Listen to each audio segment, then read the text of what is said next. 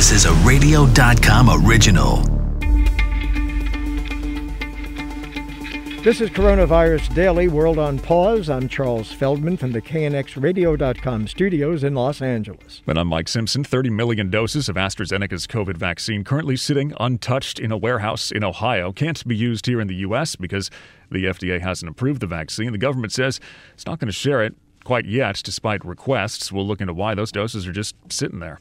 California opening up vaccine eligibility, but there's more opportunity to cut in line now. Speaking of California, we'll hear from the governor about the vaccine expansion and other efforts to slow the virus down. We'll also get into the massive coronavirus relief package the president signed and how it will help people. Now, the unused AstraZeneca doses, Dr. Bruce Y. Lee, Executive Director of Public Health Informatics, Computational Operations Research, Professor at City University of New York Graduate School. Doctor, why aren't we giving these vaccines to the other countries? Yeah, so the AstraZeneca vaccine has not gotten emergency use authorization from the FDA in the U.S. yet, uh, so it it technically can't be used. But um, there's a reluctance um, from the government to release these doses because there's a shortage of other vaccine doses. So the thought is, well, should we hold on to these doses for now, just in case these are needed? Once the uh, FDA ultimately gives the emergency use authorization, if it if it does come. So, so that's the thinking right now. Why is it taking so long to get this one approved? They did have some trouble, so maybe first explain yep. that to us, and then where is it being used right now? Because some countries have given it the go ahead. Yeah, there were some delays in the trial. Like for instance, there were some complications that were had to be investigated. Something called transverse myelitis um, developed in a couple patients, so they had to um, slow the trial to just make sure that that wasn't a side effect due to the actual vaccine. Because whenever you have a side effect occurring or a problem occurring during a trial, it may just be something that just happened with patients that have nothing to do with the actual vaccine. So they had to check to make sure that wasn't due to the actual vaccine. Um, and so there were delays in in getting the trial completed and or not completed, but getting enough data with the trial to then um, paved the way for an EUA. So the so the AstraZeneca vaccine hasn't gotten to that point yet. Um, so as a result, we, we you know we now have uh, just three vaccines that have EUAs and not the AstraZeneca vaccine. Now, in some Scandinavian countries, they've suspended, right, uh, at least temporarily, mm-hmm. the use of the AstraZeneca vaccine. Why? Yeah, so there's a concern about whether blood clots are associated with the AstraZeneca vaccine. It's the same situation. You really have to see, you have to say, okay, is this happen? This happened to be a coincidence, a chance occurrence that people who happen to get the vaccine happen to have uh, more blood clots, or is it actually related to the vaccine? So, uh, some countries, as a precaution, have suspended use of the vaccine to say, okay, we want to see uh, more data and see what happens in terms of further investigation. It doesn't necessarily mean that it necessarily causes blood clots, um, but they're being cautious and saying, okay, let's hold on for uh, for a little bit. And you know, the countries have emphasized it's not as if they're completely going to stop using the AstraZeneca vaccine. They're they're giving it a pause right now. I wonder if if you know it does roll out here or or gets back going in other countries, there also would need to be some kind of you know PR offensive because no one's going to want to take it if they think it had problems and that's why it took so long getting here. Or B, if it's like some, you know, this is a second class vaccine. This isn't as good and it has all these problems. And, and why are you giving it to me and not the other one? Oh, absolutely. So it's like any product. You know, people would say, "Well, I, you know, I want the best product, the quote unquote best product." Um, and but you know, I want to emphasize that that quote unquote best in terms of the vaccines and in terms of all these trials um, you know we have to remember there's many different aspects of a vaccine and there's many different ways of measuring the vaccine. So you know the fda is not going to let a vaccine through unless it's demonstrated you know a certain level of, of safety and a certain level of effectiveness.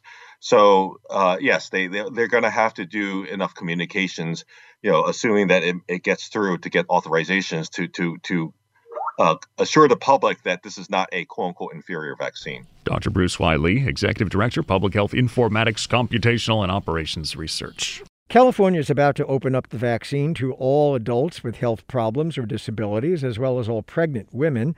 So people will line up and get a shot without having to show any proof of having a health issue or disability. That opens a wide door for people to take advantage. Dr. Jeffrey Luther, member of the California Academy of Family Physicians Board of Directors, member of the COVID Vaccine Advisory Committee for California. So, doctor, kind of seems to be on the honor system, yeah? Do I have to bring something that proves I have, you know, a condition, a disability? Interestingly, probably not. Although, as you pointed out, right now it's it's differing by county or by health jurisdiction. With some, like San Diego, up until now has been requiring a note. Orange County has not. And then what we learned yesterday from the state is that as far as the Department of Public Health is concerned, people should not be required to bring uh, an attestation of their disabling condition or their eligibility condition, but just that they can self attest. Okay, so uh, does that not, by definition, open the system up to enormous abuse? Um, that's my concern. I, am an optimist, so I won't say enormous, but there will always be people who want to game the system or jump the, the queue. Um, and that is a risk of this, yes. Well, let's try and help people with, with the actual conditions, though. Um, if this is the worry, and yes, we can identify it as a worry, a certain percentage of people are not going to do right.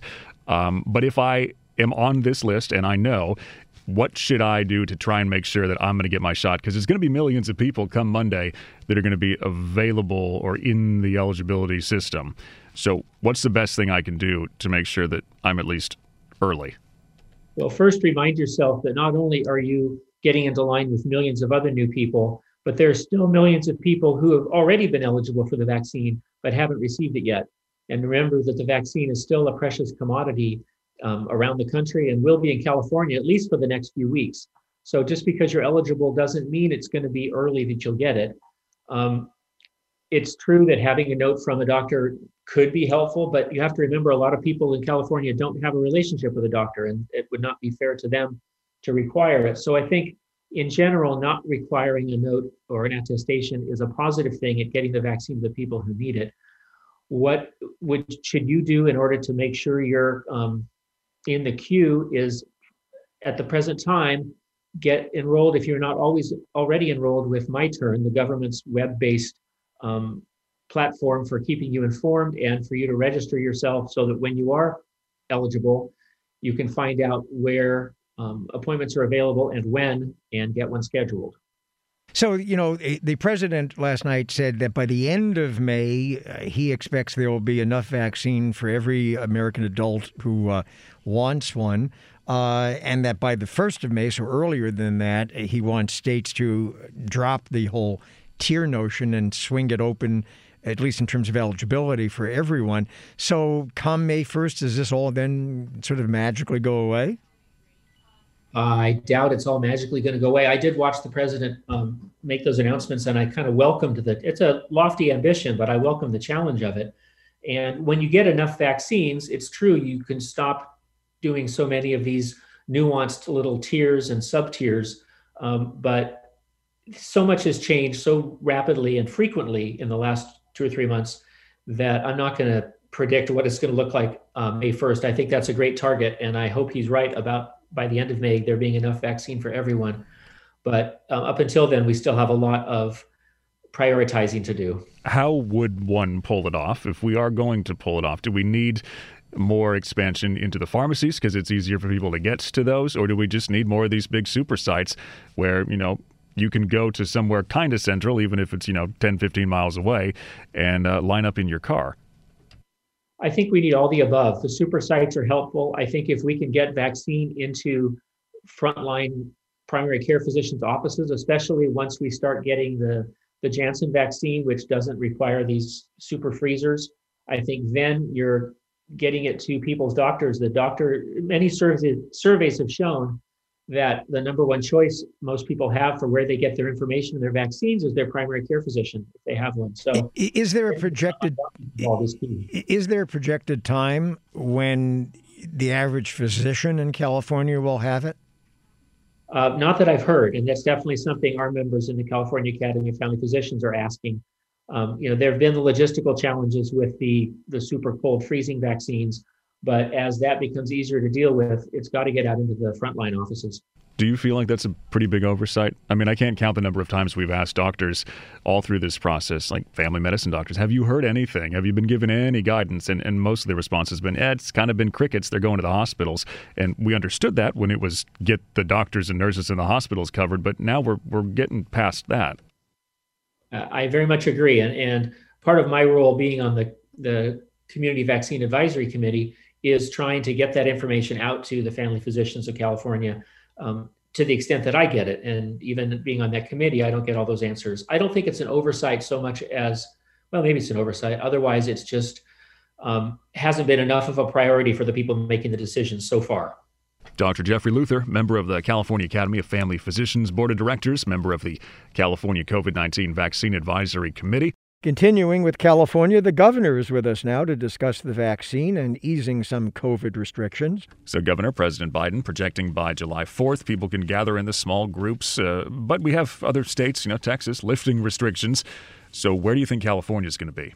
Well, we continue to do what we've done. What we're going to be where I think the president believes we will be, but not if we uh, model bad behavior, which is, you know, spiking the ball, running the 90 yard dash, mission accomplished, taking off our masks going back to our original form. We've got five variants that we're tracking here in the state of California, a homegrown variant with close to 6,000 mutations that we have uh, sequenced in California called the West Coast variant.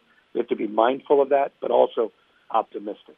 We're so, down to 2.2% positivity. Case rates are down. Hospitalizations, ICUs. Today we announced we reached a profoundly important threshold 2 million vaccines administered on an equity measure, which now will allow 13 more counties to reopen with modifications this Sunday. We really are seeing a bright light at the end of the tunnel. So, what are we going to do to be ready? Because it's their job to send us the shots. We have to be ready to take them and get them out. What more can we do? Do we need more of these pods? I mean, some of the operations in New York are 24 hours. You can get an appointment at 3 a.m. Do we need to get to that? Well, we're happy to do that if we had the manufactured supply. We're going through our what we receive every single week we go through every single week. There's not a dose that's left behind. We're receiving 1.7 million uh, doses this week. We've designed a system where we can administer 2.7 million today. We are advancing an effort, very specific on time uh, effort that will be done uh, coincidental to that May 1st deadline to be able to administer 4 million doses a week. So the only constraint in our ability to uh, administer more vaccines is manufactured supply. That said, no other state in the country has come close. 11 plus million vaccines have been administered, and no other state is providing 40% of them under an equity index where we're really focusing on those communities with the highest disease burden. Governors, you know, uh, all around the country, not certainly not just in California, communities of color have been at a disadvantage when it comes to the vaccines, and they certainly have been at a disadvantage when it comes to uh, serious illness and death from COVID 19. Now, while there are efforts underway now to mitigate that, I, I, think that a lot of people in these communities of color have been scratching their heads going, why did this happen to begin with? I don't mean necessarily the infection rate, but the vaccination rate. Well, the bottom line, is an interesting fact that the black community, African American community, 4% of the cases in California, 6% of the deaths. It tracks roughly with population. The death rate actually below uh, in terms of the case rates. The community that's been disproportionately impacted uh, correctly is the Latino community, 40% of the population, 46% of the deaths.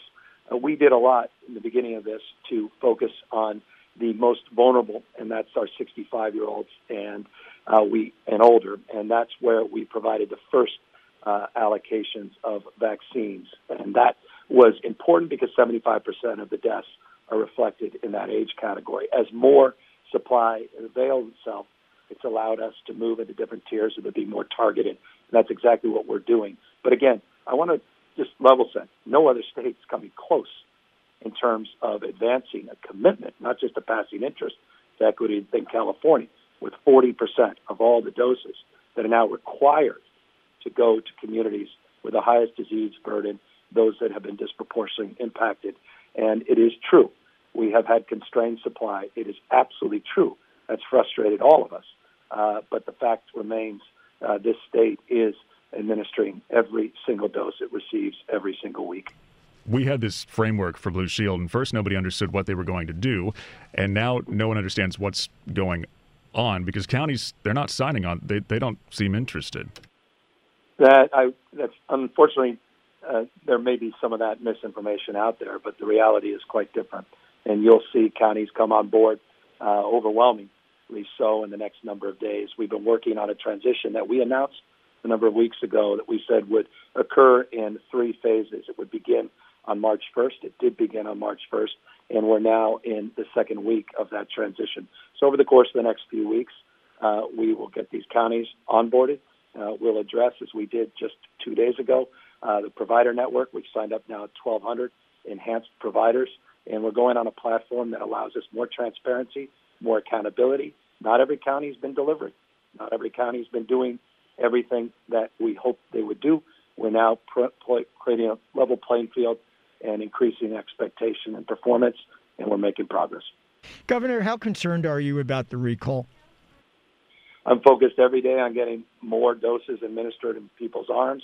I'm working very closely with the Biden administration uh, on new creative strategy, including being the first state in America that is going to use Medi-Cal dollars, Medicaid money to get testing done. That helped us get our schools reopened. Now 9,000 schools of our 11,000 have either reopened for in-person instruction or have announced a but date. You, okay, but you and must I'm focused be, on getting okay, small but you must be, but direct grants. But what- okay, I got no, that. uh, forgive me for finishing, but that's my focus. Okay, that's your focus, but you've got. getting I mean, you've got to be. walking business. Walk Yeah, but- chew gum yeah. at the same time. Yeah, I mean, you've got you've got to be somewhat concerned about this recall. As you know, there's only been one successful recall in the state history, and of course, that was uh, Governor Gray Davis. Uh, it's hard to believe that it's not something that goes through your mind on a daily basis while you're concerned uh, with dealing with COVID. And how are you dealing with that reality? Because it is a reality. Well, we'll deal with it. We'll deal with it head on. I can assure you this: I, we're not going to be timid in terms of taking on this. Is a this is this recall will will will come into crystal clear focus what it's actually about and when it started, which happened, of course, before the pandemic. That said, um, I'm dead serious, and forgive me if the answer is uncomfortable. I'm dead serious when I say 99.9% of my day is focused on getting vaccines in people's arms, getting our small businesses open, and dealing with getting our kids back in in-person instruction. It's been a mantra for months now, and it's a mantra because it's where my energy's going and it's where my focus is. How do you view it, though? You said it'll come into crystal clear view. I mean, is it that you made mistakes, or is it COVID grievance, or is it, you know, you referenced it the other night, partisan political power grab? Then we've got the other one, and it's some of the Democratic allies of yours who said it was a coup, you know, tried to tie it to the Capitol riots, which I think a lot of people found was a huge stretch. Well, it may or may not be. The fact is, it started before the pandemic. And I would encourage you to take a look at the actual petition of what this is actually about. That said, this is not where my focus is. This is where uh, we'll be talking a lot more about that if it ends up on the ballot. But right now, I'm focusing on what I can control, which is getting this economy moving again. We're enjoying record reserves, one of the highest surpluses in state's history. Uh, we're seeing movement not only in schools but small businesses, uh, and there's not a state by a factor of three and a half million that's administered more doses of vaccine in You know, California. You know, a lot of experts say that that it's only a matter of time until the next pandemic. Has California learned something from this one, so that we are better prepared for the next one? My gosh, understatement. And there's there'll be vestiges, and not only vestiges, there'll be sort of anchored, uh, permanent opportunities for us to address any future uh, future uh, mutations. By the way, the mutations are the framework of focus that we all need to be um, uh, putting our mind towards. Meaning, this notion of herd immunity is questionable in light of all of the variances, in light of all the mutations. And where we're putting a lot of focus right now is not just getting through this summer and getting to where we hope we are, which is reopening our economy, but how we deal with flare ups, how we deal with different strains, not just UK, Brazilian, South African, West Coast, and New York strains, but other mutations that are inevitable. And so your answer, the question uh, deserves an answer in real time. We're not waiting for the next COVID crisis. We're going to deal in a more iterative mindset to make sure we're mindful of these flare ups in real time. We have now permanent testing labs that we didn't have before this process. We have hundreds of millions, not tens of millions, hundreds of millions of units of PPE now in our stockpile. We have ventilators now in our stockpile. Uh, we have a construct of understanding on testing and equity and cadences that we never had pre-planned for. So absolutely, we're resolved to meet this moment if indeed it comes again on our shores, another uh, pandemic, but also mindful that we've got to work our way through for a number of years uh, this pandemic in all its forms and manifestations. Governor Newsom, thanks for coming on. Coming up after this short break, the government's giving you more money. Check your bank account soon. You might see an extra $1,400 or more. It's from the federal government now that President Biden signed the nearly $2 trillion coronavirus relief measure. We know people are getting checks, direct deposits. So, what else in the bill will help the economy? Villanova School of Business professor David Fiorenza talked to KYW's Matt Leon about what this package means for all of us. This was probably the plan you and I were looking for last year. the beginning at the beginning of the pandemic. Uh, it's sort of like I go up to I go up to the plate and I hit a couple singles or a double, but then the fourth time out I hit a home run or a grand slam. This is what this is. Now I know there's lots of money in it, but it actually is helping out those at the lower income levels and maybe possibly help out those who did not recover from the pandemic. I think one of the things that's interesting about this, we talked about it off the air, is that that child tax credit, where you're going to have a lot of people with children getting monthly checks from the government to help out, and that is something you talk about really helping people in the lower income brackets. Boy, you talk about an extra 300, 400 bucks a month to, to help out with stuff like that. That's a game changer. That really is, Matt, and that's the way to say it. it is a game changer, and there's some consistency there. Meaning, as you said, 300 or so a month for uh, starting pretty soon. Now, I think those who voted for this plan figured they couldn't get any increases in minimum wage, so why not look at other options? And this was another option. They figured, well, you're not going to raise people's minimum wages, then why don't we go this route with a child tax credit? And it really is helping those families uh, who have incomes under 75,000 per year. I've talked with a couple people about this, and I'm fascinated to get your thoughts. This child tax credit, you and I have talked on the air, off the air. Once a benefit's in place, it's hard to take it back in American society. So this thing, as I understand it, would only run through the end of the year, but I can't see any scenario where it's not anything but wildly popular have we planted the seeds for some sort of universal basic income in American society going forward? You think it's possible? Well, Matt, I think you hit it right there. It could be the start of something when it has to do with getting a check more than once throughout the calendar year and consistently getting those checks. Uh, it's almost what I would say um, telling people to stop streaming music for free and you have to go back to the music store and buy albums and CDs. Uh, only foolish people like me still go out and buy CDs and records. Uh, so, so, the point is, this could be the start of something new, Matt. Uh, you're right. Once you put something in place, it's hard to take it away. How big is the state and government aid? We've talked about that ad nauseum. I know a lot of states have been in better shape than they thought, but this is going to help a lot on a lot of different levels.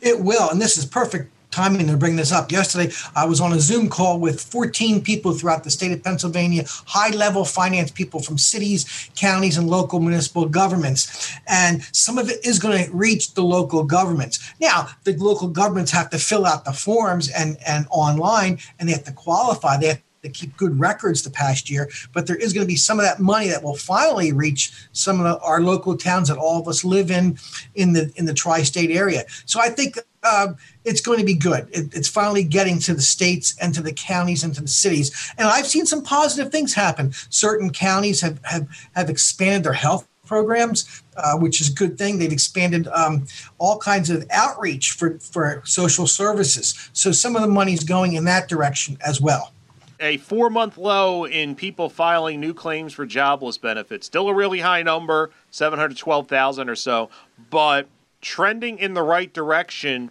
And I, I feel like we're starting to see some momentum build on this front. Right. Even though the numbers are stubbornly high and they had been for months, you're right. It's trending down lower. And we may see a number under 700,000 uh, next week, as you had stated off the air to me. Uh, we still have millions who are out of work. We still have people who have stay at home orders. People are getting used to working at home uh, for the most part. Uh, I think you're going to see the numbers go down as we see the warmer weather in the tri state area. Anything, any indicators you're looking for? Anything you want to keep an eye on here over the next couple weeks that uh, could help to see if we really are on the, the path to complete recovery? Well, what I want to look at is inflation because even though it's not it's not going up that much, uh, we're seeing some prices go up. However, the PPI, which is the producer price index, is starting to go up. And what I've seen is in a is that most companies are not passing those costs on to the consumers, meaning such as metal, steel, uh, iron ores. They are passing on lumber costs. uh, because we've had some a shortage of lumber that's happened. So I want to take a look in the next couple months for inflation for consumers as well as for producers of products. Once enough time has passed for all adults in the country to get vaccinated, what should we do with those who never got vaccinated for whatever reason? Well, a new Reuters poll finds 62% of us think unvaccinated people shouldn't be allowed to travel on airplanes. It also finds 55% of Americans think unvaccinated people should not be able to work out in public gyms, go to a movie theater, or go to a concert. 18% of Americans received at least the first dose of the COVID vaccine as of March the 12th, and President Biden has said all adults will be able to receive a vaccine by the end of May. Find us on the radio.com app, Apple Podcasts, Google Podcasts, and Stitcher.